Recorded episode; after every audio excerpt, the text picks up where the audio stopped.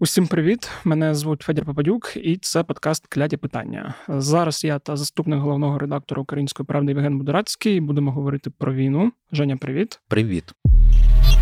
Давай почнемо говорити про обстріли, які були сьогоднішньої ночі. І головний жарт, який я бачив в соцмережах, що от 21 вересня це день, коли ціни на EcoFlow знову поповзли вгору тому що з того, що ми побачили, ну, жартувати тут, звісно, е, важко, але що ще залишається. І з того, що ми побачили, це те, що Росія Поновлює помовлює удари по критичній енергетичній інфраструктурі, яких не було півроку. Е, там під приціл потрапила не тільки енергетична інфраструктура, ти про це зараз теж трошки розповіси.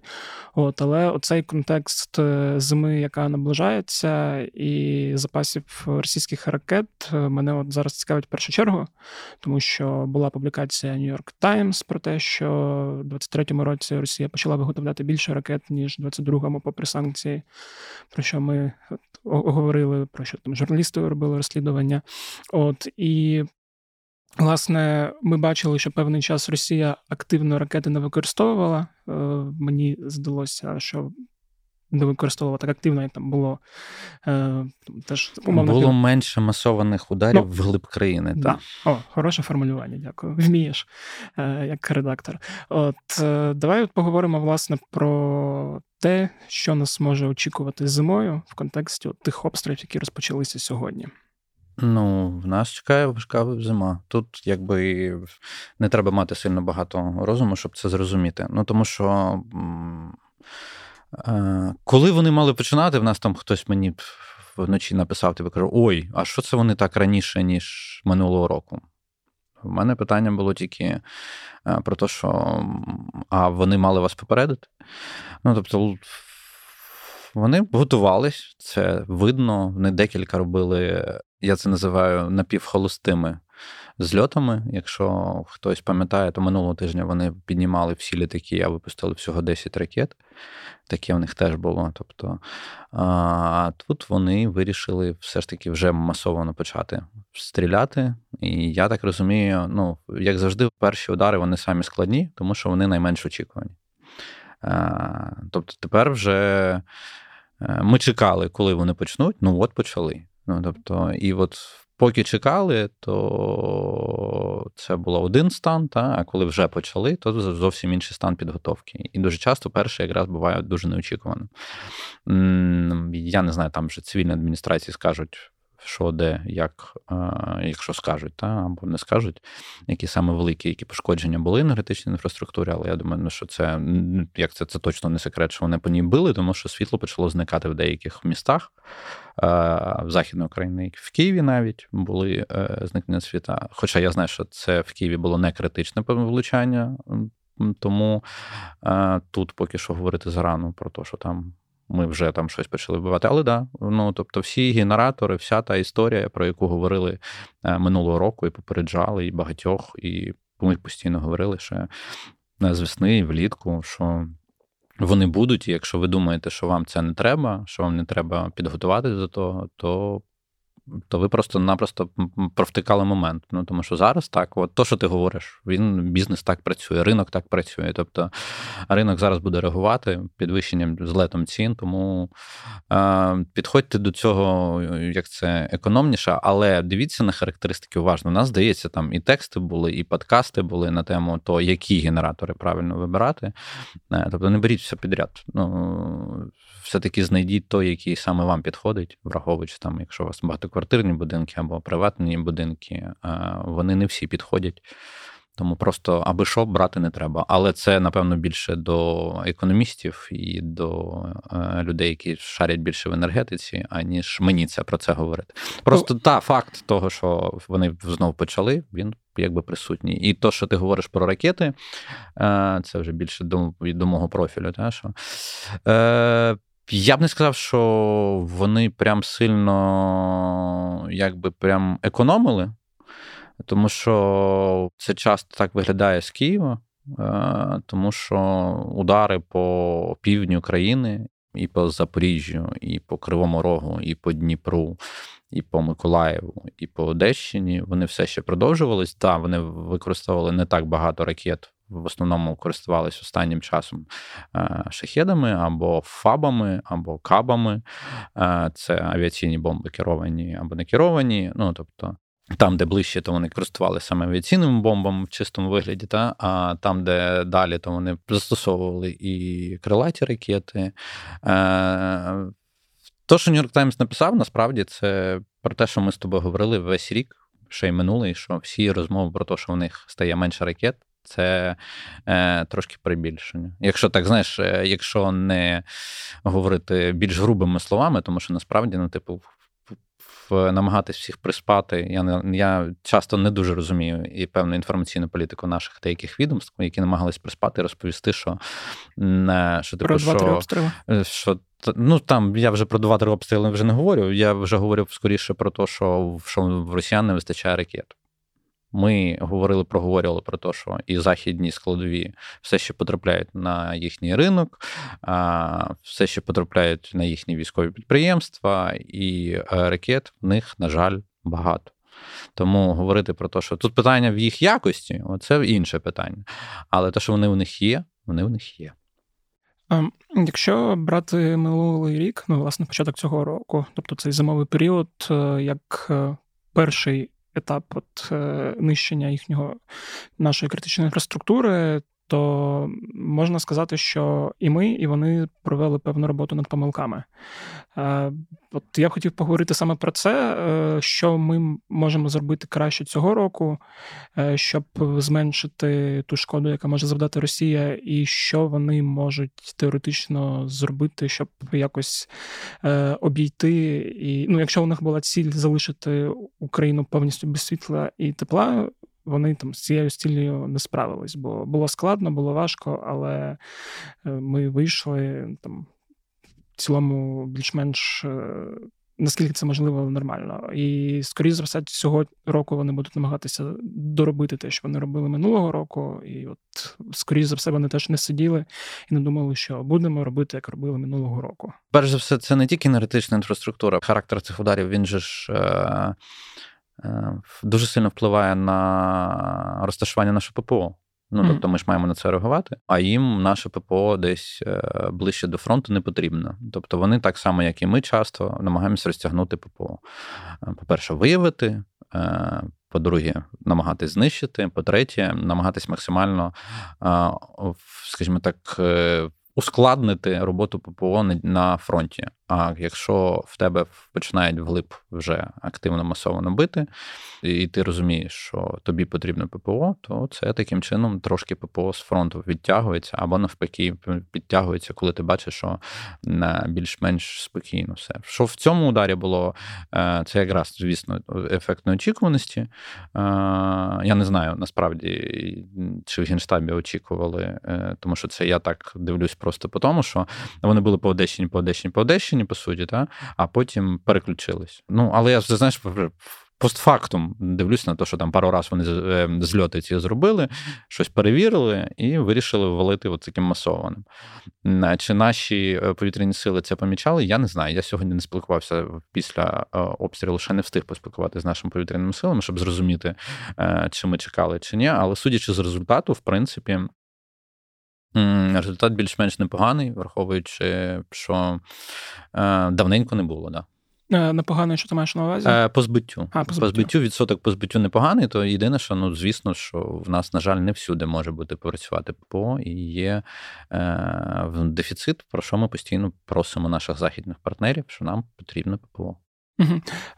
Ну, Теж, от якщо ще закривати тему з їхньою тактикою, що вони можуть робити цього року, краще, от як мені здається, ти мене поправ, що перша теза, яка в мене крутилася в голові про накопичення ракет, щоб там поступово почати завдавати те формулювання, яке ти сказав, масовані обстріли вглиб е, країни, яких, от, власне, я давно не помічав. Е, другий момент, е, про те, про що ти багато говорив протягом всіх подкастів, це комбіновані обстріли.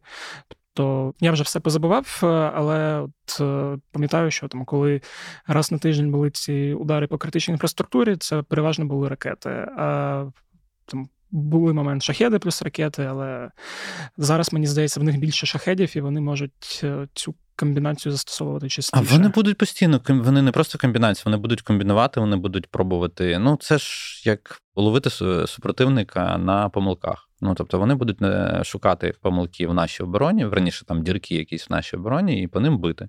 Для того, щоб їх шукати, треба насичувати небо. А, а насичувати небо вони можуть і шахедами, і ракетами, як ми бачимо. Тобто, да, я думаю, буде багато комбінованих е, атак, і до цього треба до цього треба якби готуватися. Я сподіваюся, що що ми готові. Ну, тобто, я не думаю, що ми півроку а, сиділи і просто дивились. Ну, і Думали, що хух, все. Е, думали, Більше що такого хух, не буде. але ну і вони ж не давали нам спати дуже довго і травень, і влітку. Я б не сказав, що прям зовсім припинялось. Та? Вони просто стали більш такими, більш рідкими. Та? Але зараз я думаю, що вони знову почнуть е, більш активно діяти, тим більше, коли е, чим ближче буде ситуація такої знаєш, стабілізації. Е, Фронту в зиму, та, і тим більше е, нас очікує Е, ракетних атак, на жаль. Тоді давай поговоримо тепер про нашу підготовку. Скоріше за все, ми зараз не зможемо нормально розповісти, бо і не знаємо, і не наша компетенція про підготовку енергетичної інфраструктури. Але я сподіваюся, що там не знаю, були закуплені якісь додаткові і генератори, і трансформатори, все ще повибивали. Я, я знаю, мені пояснювали, що це дуже складно, тобто закупити якийсь новий трансформатор, бо нема супермаркету з трансформаторами, куди ти прийшов і наклав тілешку, і скільки тобі потрібно, що є черга. І це ускладнювало певний момент. От, Але якщо ми говоримо про роботу повітряних сил, ППО, е, наприклад, коли починалися ракетні атаки масовані. Минулого року в нас ще не було Петріотів, ми ще не збивали на той момент е, їхні надзвукові кінжали. От е, Що ми можемо зробити краще цього року, власне? От Питання саме в захисті. Ну, Ну, питання в захисті просто насичення ППО. Mm-hmm. Ну, знаєш, коли там а, правильного підходу і розуміння розвідки їх е, можливості атак. Ну, це єдине, що я можу тобі сказати, в плані того, щоб все інше це в Генштабу треба запитувати і в командуванні повітряних сил. Ну тому що що ми можемо зробити краще? Ну, краще підготувати ППО. Ну тобто іншої відповіді, напевно, не буде, mm-hmm. тому що ну або там бити по аеродромах їхніх. Це, до речі, теж в мене було питання припущення, бо от е, те, що да, я одразу не встиг сказати, що якраз минулого року ми так активно по їхнім е, аеропортам не били. Ну так, ми не били по їхніх аеродромах взагалі так активно, як цього року. Да, Там було, здається, одна чи дві атаки. Зараз вже е, значно активніше ми це почали робити. І я сподіваюся, що е, цих атак буде більше, і що ми будемо якимось чином намагатися їх збивати е, з їхнього наїждженого шляху, і що вони в не будуть е, мати можливість так часто на своєму там зелені злітати. Mm-hmm. Ну тобто.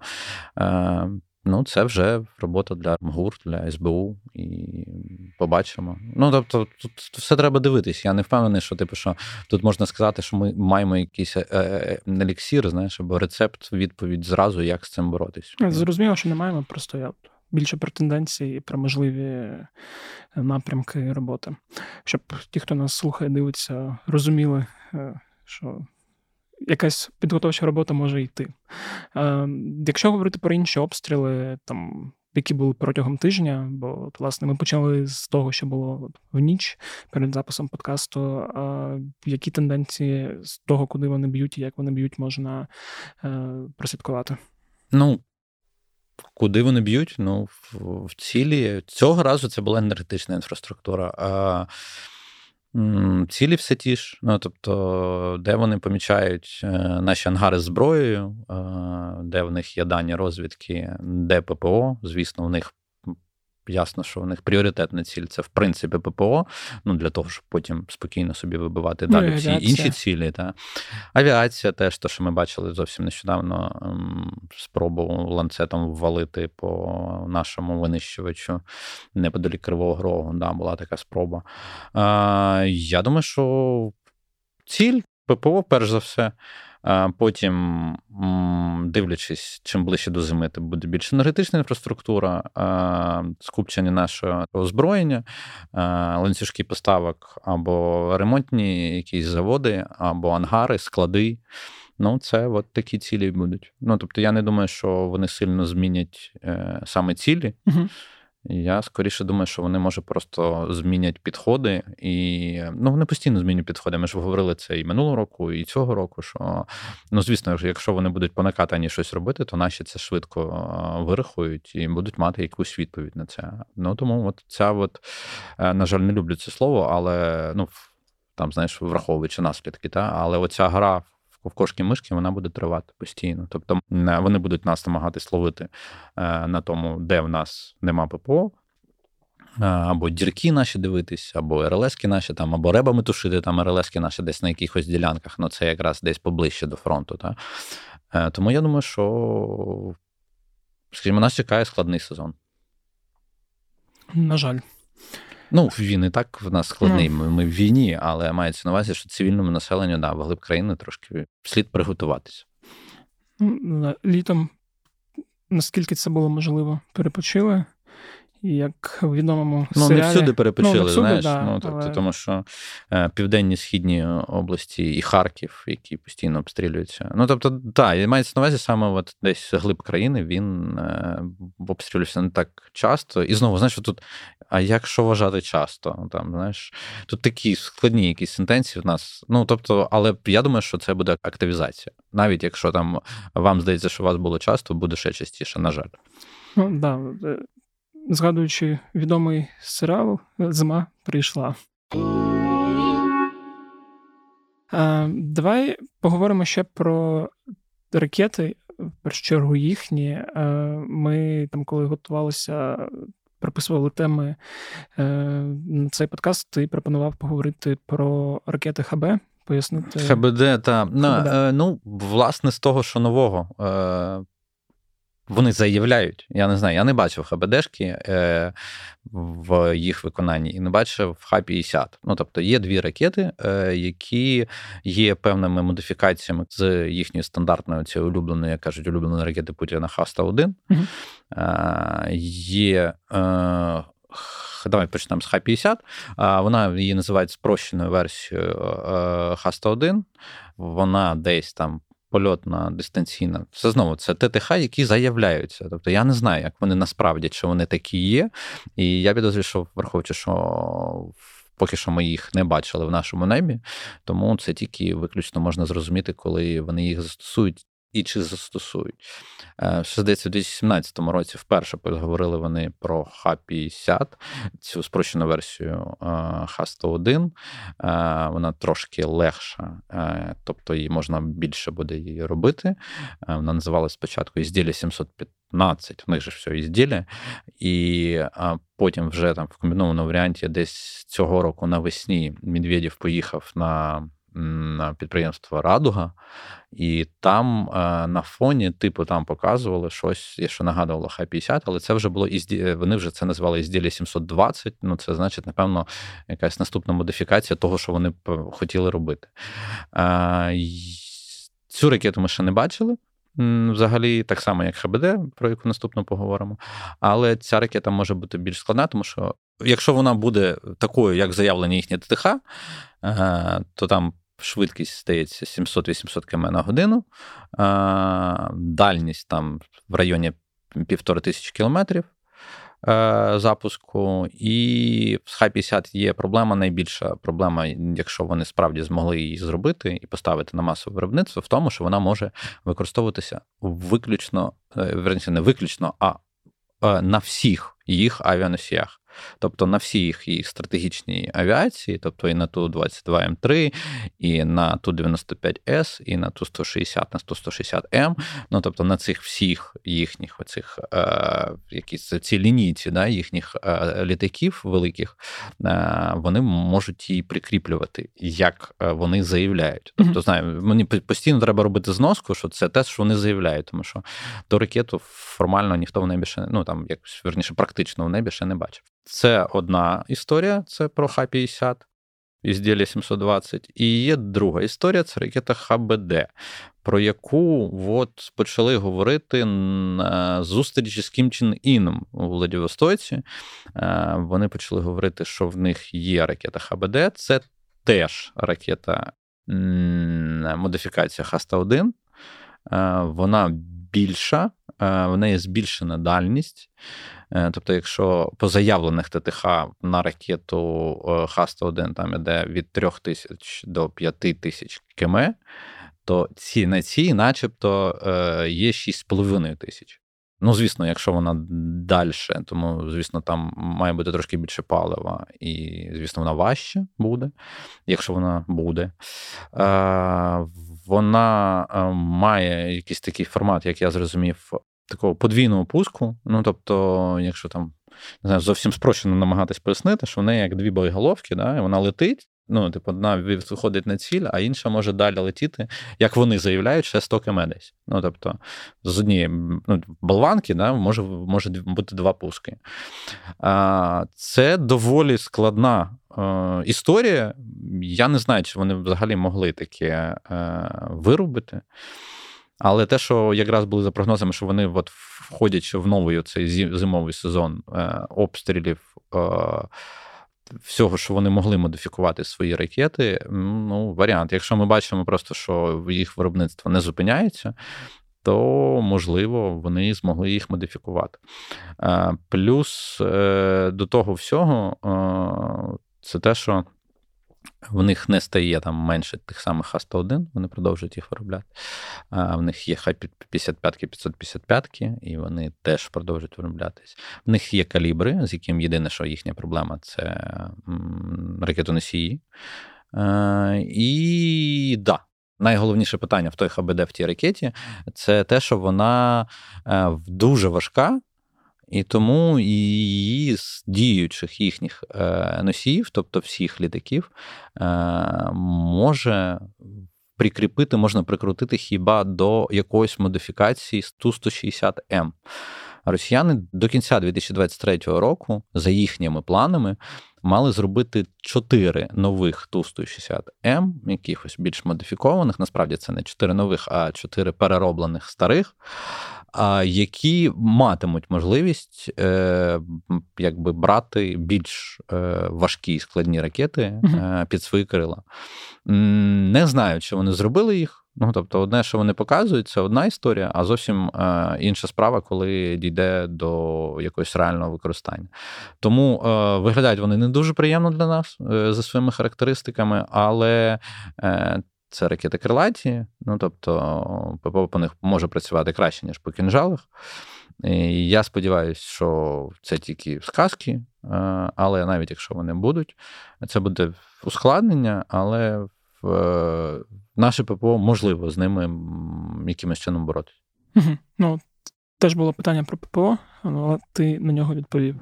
Е, ну, Цікаво, до речі, чи можна ще якимись способами боротися в плані там десь підривати на території Росії, як.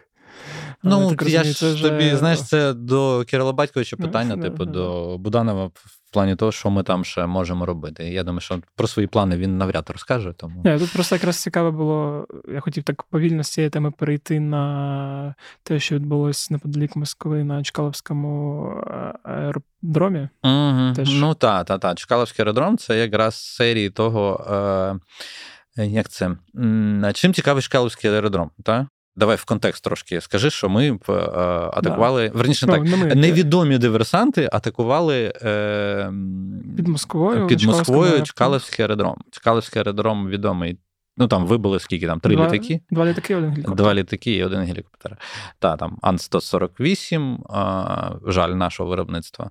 Е, І Іл-20. Іл-20, да. Іл-20 це модифікація е, літака наступна Іл-18. По суті, це е, літаюча РЛС. Угу. Тобто, як це? Літак управління, е, радіолокаційної підтримки і радіоелектронної боротьби. Ну, да. от і, Десь так це і звучить. гвинтокрил Мі-28. Так, Мі-28 теж це армійська авіація, це штурмовик, е, гелікоптер. Я думаю, що це добре, що ми що його знищили. Питання просто в тому, що це теж доволі символічна штука. Це не тільки тому, що Іл-20 це хороша ціль.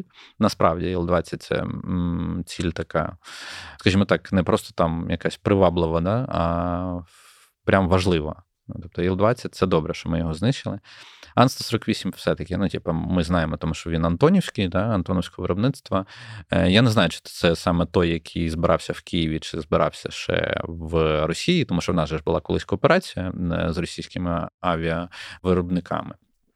Ну, це транспортний літак, який е, виконує, ну, скажімо, це називається прикладні задачі. Так? Угу.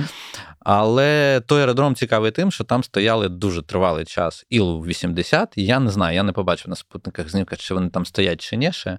Іл-80 це те, що називається, як вони там, ну, вони ж люблять ці всю херню, вибачте, на слові, е, всяку таку пафосну. Да? Вони називалися самольот судного дня, uh ну, типу Іл-80. Насправді це літак, який е, щось на кшталт такого літакокомандного управління і літаку керівництва.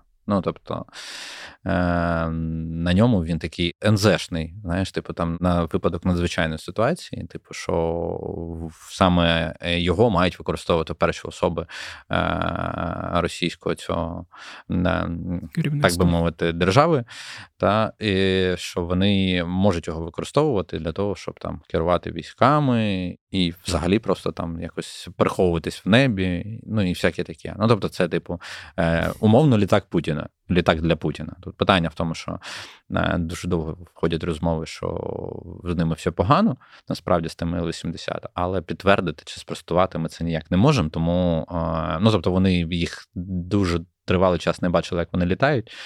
Тому тут я не берусь, знаєш, оцінювати, чи, чи це правда, чи неправда, що в них проблеми з ними. Але от це знову таки, знаєш, ти трошки і практичний, і трошки і символічний удар по Чкаловському аеродрому е, невідомими диверсантами. Ні, Причому дуже близько до Москви. Ну так. Ну тобто там все співпадає. Тобто, і привіт передається по суті безпосередньо російському керівництву. що Ось ваш спецаеродром і все інше. І от ми можемо теж до нього добратися. Ну і це приємно. Угу. Е, цікаво, чи будуть росіяни використовувати покришки для захисту, як вони це роблять від е, робили. Я поки що не можу зрозуміти, да, це це знову контекст. Да, ну, що Контекст покришки... в тому, що коли були удари дронами е, по аеродромам, той останній великий е, вибух, то вони потім були супутникові знімки, на яких було видно, що росіяни поклали на ці на такі... ту 95 вони клали е, шини. Так. Та. І в основному, ну. В принципі, я не знаю, ну, типу, що е, можливо, чи чи має це сенс, я не знаю, тому що навіщо ж вони це роблять? Е, Як завжди, ми можемо говорити, типу, ідіоти, да? але все може мати сенс.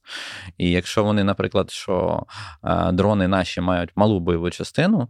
І умовно, якщо вони не кидають на паливні баки, ну на саме ці стикі моменти, там, де багато палива, в що в основному ми і намагаємось цілити, звісно. Ну тому що для того, щоб е, літак знищити, то краще, щоб він згорів, а тому треба просто потрапити в паливний бак, і е, щоб воно загоріло швидше.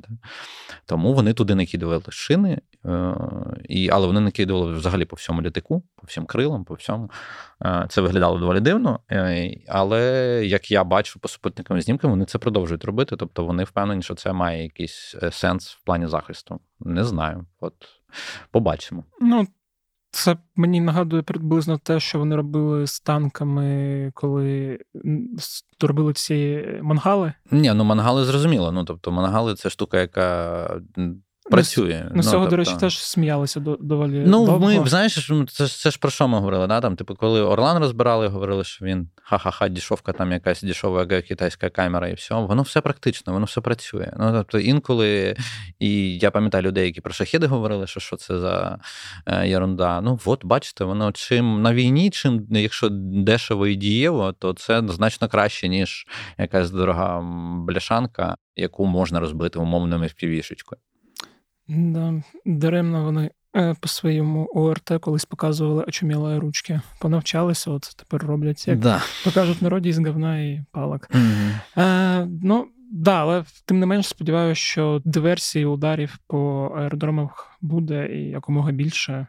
Головне, щоб е, було чим доставати, і щоб диверсанти, які там десь є, е, могли це робити без жодних перешкод.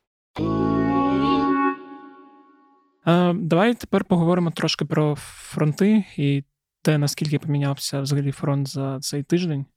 Ну, я би сказав, тут про фронти в плані там якихось саме контурних змін. Е, всюди гаряче, але контурних змін особливих нема. Е, є хіба що ми в в районі е, Роботиного ми пішли як в схід, ну тобто на розширення флангів, як в схід в напрямку Вербове, а і на захід в напрямку Копані, того, mm-hmm. чого не було там кілька тижнів. Ну тобто, ми почали розширювати ту пробоїну, яку ми зробили їм в Роботиному.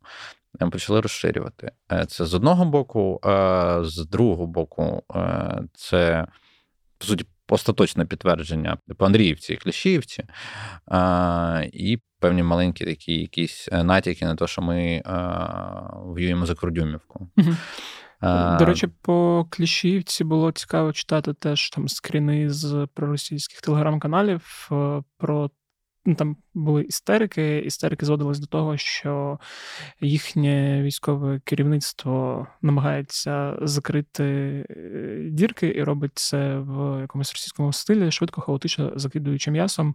І там жалілися ці автори телеграм-каналів, що ситуація просто коли гонять на убій, а там е, наші контролюють висоти, е, розматує артилерія, і фактично, як вони описують, це перетворилося на м'ясні штурми, які закінчуються нічим. Ну да, вони ж типу йдуть в контратаки, але mm-hmm. от якраз от по Бахмутському напрямку, е, знаєш, в мене зараз два анонси зразу буде. Е, перший, я буквально, от е, це напевно перед перед клятами вийде якраз фронтлайн з з Дмитром Кухарчуком з третьої штурмової. Ми там трошки зачепили е, Андріївку. Е, це один маленький анонс, та а другий анонс це, напевно, сьогодні має вийти Оля з Оля Кириленко, Оля, Оля Кириленко з е, таким детальним розписом того, що відбувається саме на Бахмутському напрямку і на Куп'янському напрямку. Так що, от знаєш, якщо от прям більш ширше, щоб то от подивіться, послухайте Олю. Оля і завжди дуже детально готується, і вона знає, про що вона говорить. Вона так само там, як і я, дуже часто там буваю. Тому і вона там працює. І е, для неї це не просто карти, а це е, також і ті підрозділи, з якими вона е, працювала, яких вона знімала. Тобто вона знає, про що вона говорить, тому подивіться. А якщо коротко, ну щоб там ті, хто не встигнуть подивитися по саме Бахмутському напрямку, те, що ти сказав, е, це тенденція, що бої за Курдюмівку почну. натяки на. Ну, нам треба розширювати там mm-hmm. трошки, ну тому що треба зрозуміти, насправді і Кліщівка, і Андрівка як населені пункти, ну точніше, то, що від них лишилось, якщо там а, щось це лишилось. Це окрема тема. А, да, це окрема тема, що росіяни після себе залишають, і в що перетворюють наші населені пункти, тому що нагадаю, вони ж атакували, вони ж їх брали, а тепер вони їх втрачають. Тобто ми їх е, звільнюємо від них. Самі населені пункти, і Андріївка, і Кліщівка знаходяться в низині, а важливі все-таки там висоти. Тому, коли е, говорять про Кліщівку і Андріївку е, звільнені, е, то часто говорять е, більше навіть про висоти, аніж про м, просто про населені пункти. Ну тобто, ми можемо вже контролювати якийсь рух там в тих е, населених пунктах, тому вже і є е, новини про їх звільнення. Ну тобто, якщо б ми не контролювали десь якісь висоти там поруч то напевно не було б сенсу ніякого туди просто заходити і ставити там прапори. Ну, Тому що нам е, оцей весь е, ця вся. Лінія, е, от Андріївка, Кліщівка, Курдюмівка нижче, та це все потрібно для того, щоб нам контролювати е, їх логістику по Бахмут-Горлівка. Тобто, якщо ми чим ближче підбираємося до неї, ставимо під вогновий контроль. Якщо поставимо, то їм буде дуже е, ускладнена логістика. І той Бахмут, який знову, знаєш, це знакове місце війни, тому що з військової точки зору всі військові тобі, я думаю, з якими спілкуєшся, говорять, що з військової точки зору для росіян. І тоді, коли вони його штурмували, і зараз воно е, суперстратегічного значення немає І зараз та сама історія. Суперстратегічного значення для них воно немає. Нам воно потрібне, тому що ми звільнюємо кожен населений пункт, тому що це наша держава, і ми хочемо звільнити свою землю. Uh-huh. А, а їм з військової точки зору насправді в Бахмуті триматись це їхній.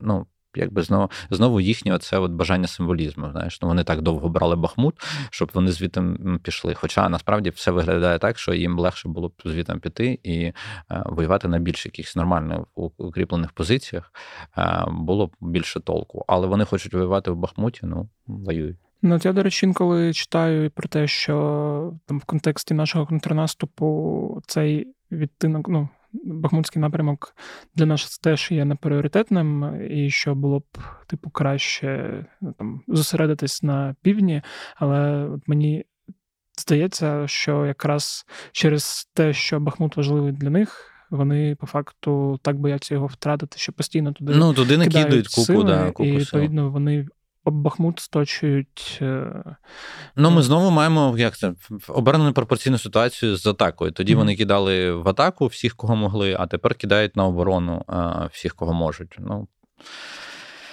ну от такі вони. Угу. Ну, е, Якщо підсумовувати, то більше.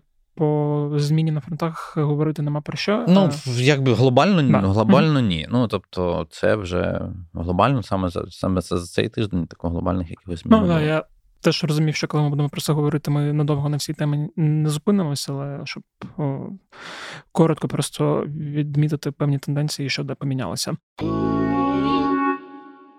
Давай тепер поговоримо про Рамштайн, який відбувся от нещодавно, е, і про те, що власне ми можемо отримати.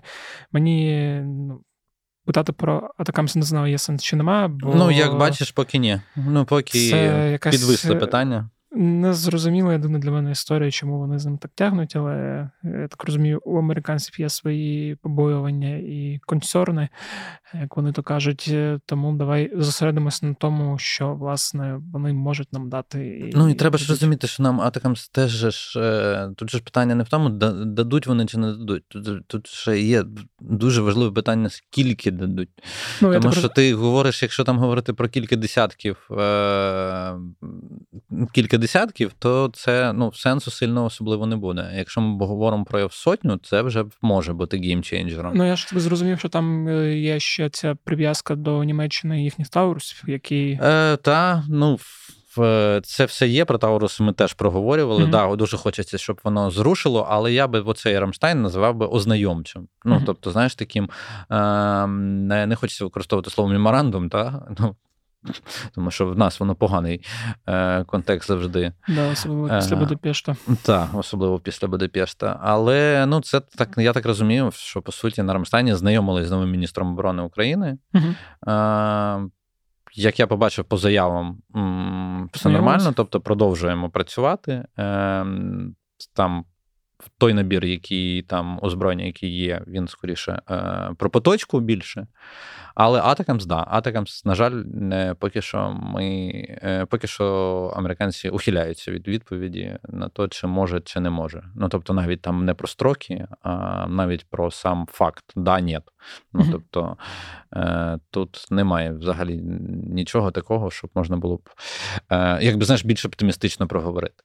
Ну тобто, на Рамштайні ми вони познайомили з міністром. В принципі, заяви їхні були такими е, все ще тими ж твердими, що підтримка тверда.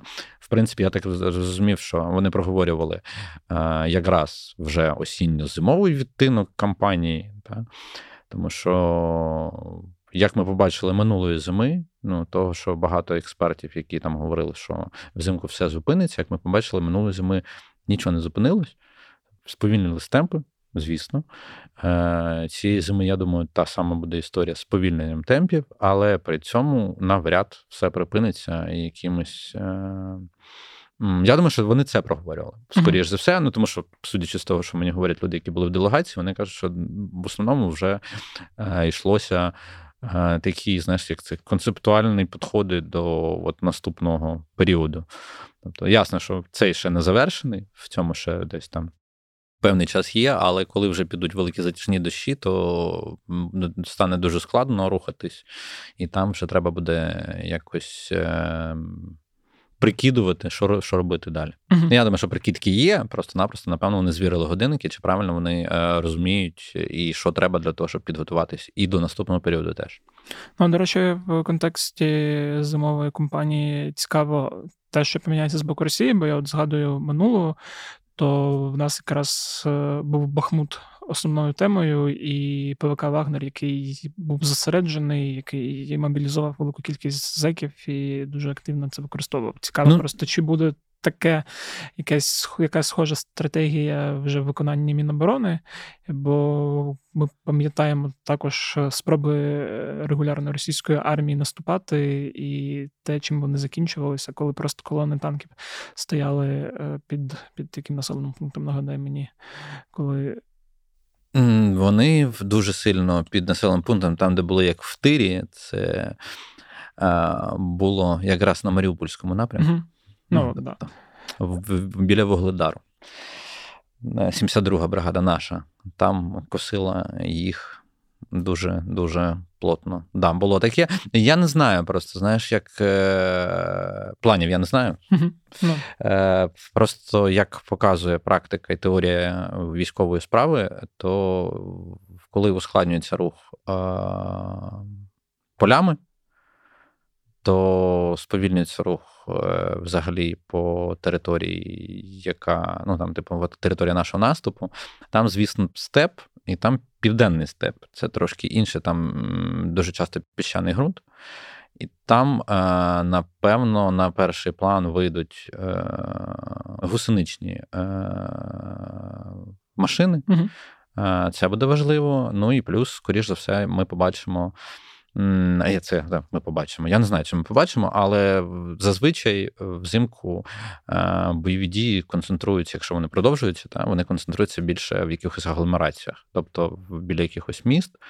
Е, тобто, коли по полям складно, то йдуть ближче там бойові дії, трошки переносяться ближче до міст, до агломерації, якихось таких міських, там, де легше працювати саме взимку. І тому я думаю, що я не знаю, який напрямок виберемо ми, і чи е, росіяни будуть е, вдаватись до, до своїх якихось наступальних дій.